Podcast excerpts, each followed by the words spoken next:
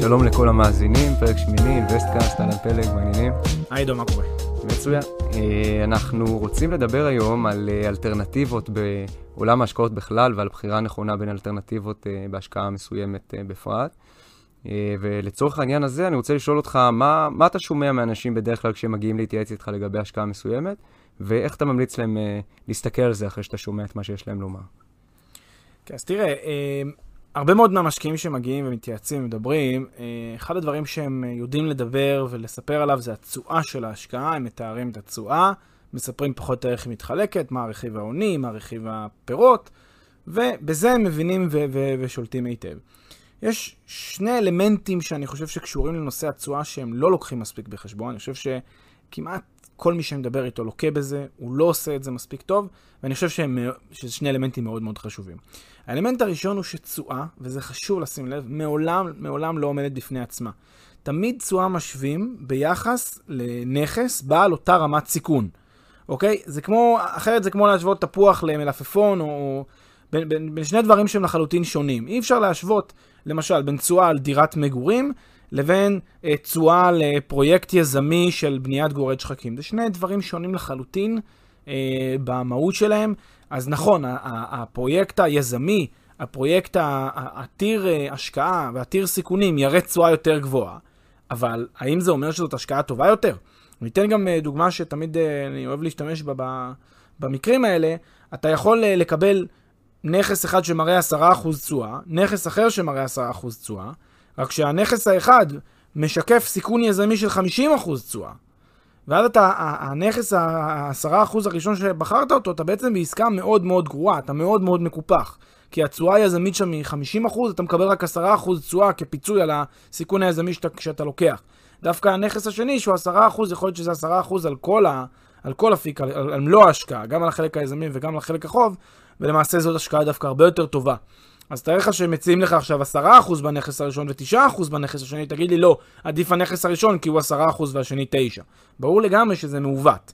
אז אי אפשר להשוות רק על בסיס התשואה עצמה, צריך עוד רכיב לקחת אותו בחשבון, שזה רמת הסיכון של כל השקעה. ולכן צריך לעשות מה שנקרא מכנה משותף, כן, בתיאוריה. שמים את שני הנכסים שמשווים ביניהם על אותה רמת סיכון, ואז בודקים את התשואה. אם למשל רוצים להשוות uh, בין uh, שתי, שתי, שתי תשואות, אז הולכים לנכס שהוא דירת מגורים בעיר אחת, ודירת מגורים בעיר אחרת שהיא יחסית דומה, ואז משווים.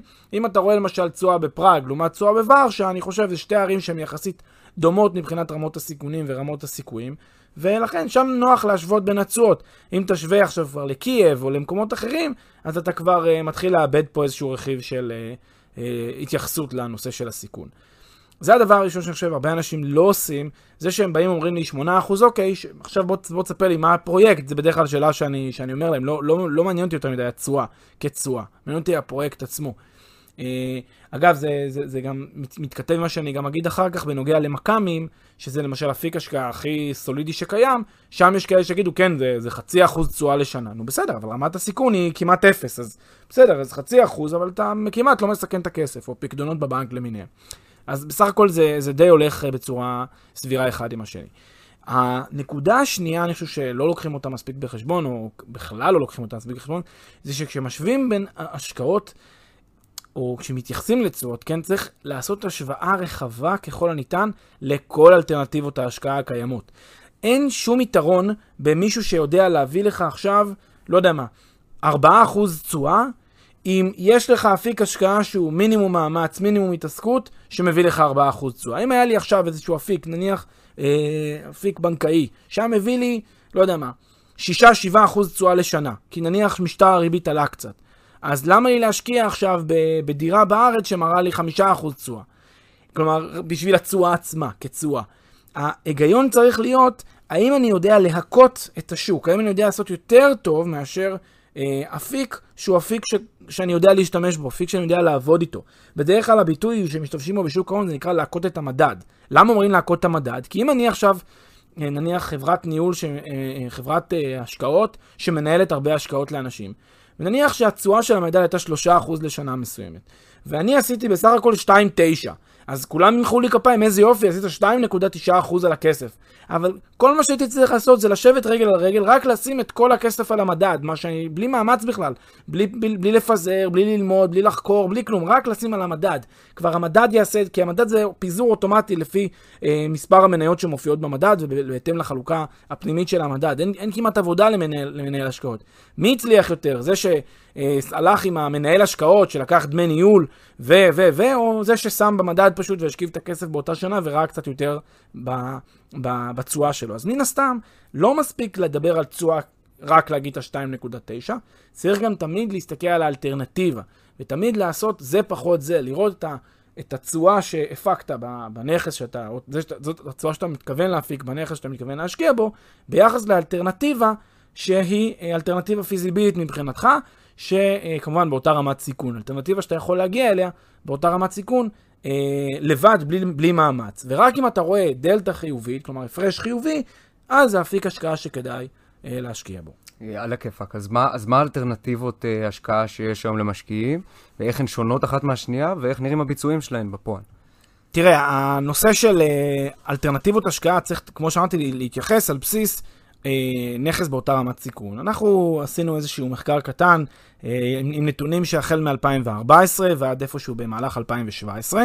אה, המחקר הזה בדק עשרות, אם לא מאות, אה, תיקי השקעות. אני אתייחס רק לעיקריים שבהם. תיקי השקעות ומדדים ומטבעות כלשהם שאפשר היה לרכוש. כמובן המטרה שלנו היא לנסות לחכות השקעה בדירת מגורים בחו"ל. לצורך העניין, נניח אנחנו לוקחים עיר מרכזית באירופה, אנחנו משכיבים שם 100 אה, אלף דולר למשך, אה, לא יודע מה, שלוש, אותם שלוש או ארבע שנים, החל מ-2014 ועד 2017, ורואים מה עשה יותר. ההנחה שלי שמבחינת רמות הסיכון להשקיע ב-2014 בדירת מגורים באירופה זה היה שקול להרבה מאוד מדדים שאנחנו מכירים אותם ביומיום, אני חושב שזה פחות או יותר באותה רמת סיכון, לא מדדים מנייתיים כבדים כמובן, מדדים שמשולבים, אג"ח, מרבית התיק הוא אג"ח, אולי חלק מסוים רכיב מנייתי, זה נראה לי מדמה בצורה די טובה את, ה, את הסיכון של השקעה בנדל"ן אה, למגורים, לא נדל"ן יזמי אפילו כמובן. וכשמסתכלים על הנתונים רואים אה, עדיפות מובהקת לאותה דירת מגורים שקונים אותה באירופה. אני יכול למשל לומר אה, כל מיני, לא רוצה לציין חברות, אבל אה, תשואות שנתיות של אה, למשל חלוקה של אג"ח מניות אה, 75, 25 אחוז, 75 אחוז, 25 אחוז, שלושת רבעי ורבע, בערך תשואה של שלושה וחצי אחוז. אה, עם אג"ח חו"ל ועם הגנה למטח מפני חשיפות אה, למטח, תשואה פתאום היא 1.15 אחוז.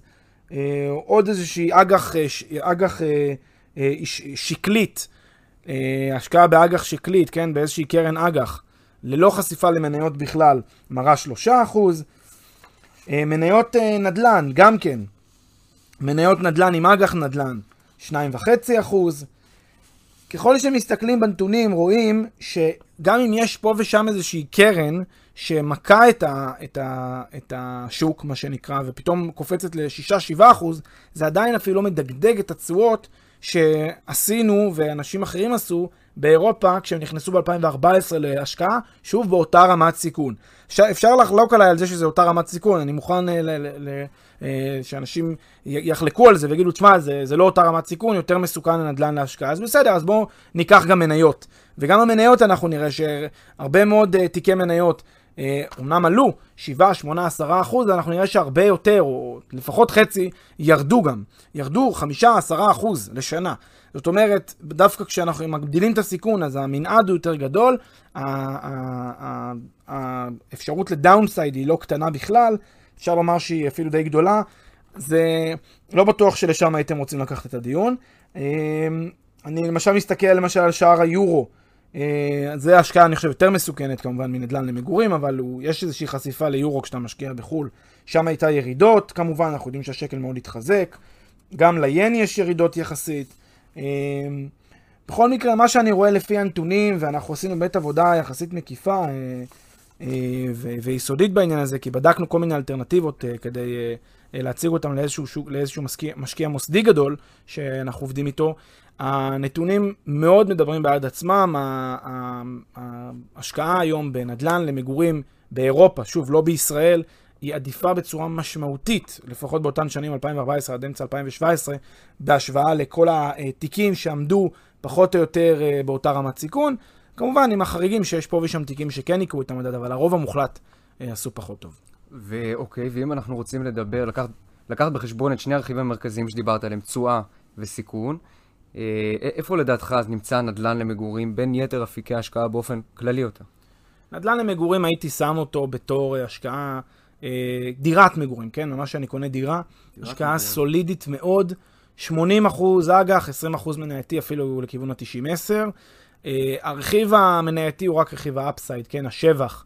אה, בשווקים שהם כמובן שווקים יציבים, אני לא מדבר איתך על שווקים אה, במדינות מתפתחות מאוד, שווקים יותר יציבים שכבר אה, בשלים, שכבר יש שם איזושהי תנועה, תנועת צמיחה כזאת עקבית של 2, 3, 4 אחוז צמיחה לשנה, ועם הגירה יחסית יציבה, חיובית מסוימת של אחוז 2 לשנה, עם נתוני מקרו-כלכלה יחסית יציבים, אני מאמין שלאורך זמן זה די דומה ל... ל, ל 80-20 אג"ח מנייתי, רק שאין את כל, ה... את כל הרכבת הרים שאתה חווה כשאתה בבורסה, אין את כל הבלגן שיש בבורסה. אנחנו יודעים שההשקעה בבורסה היא, היא מלוכלכת, אין מה לעשות, היא מסוכנת, יש הרבה בעיות uh, של... Uh, זה, זה יד רוחצת יד פה, או זה עשה איזושהי עסקה בניגוד עניינים פה, ואנחנו פתאום אה, אה, מקצצים לנו, ב, ב, ב, כן, עושים תספורת על חשבון האג"ח שלנו, או כל מיני תרגילים כאלה ואחרים,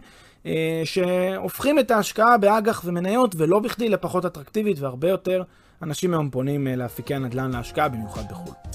מאה אחוז, יופי, אז תודה רבה. תודה רבה.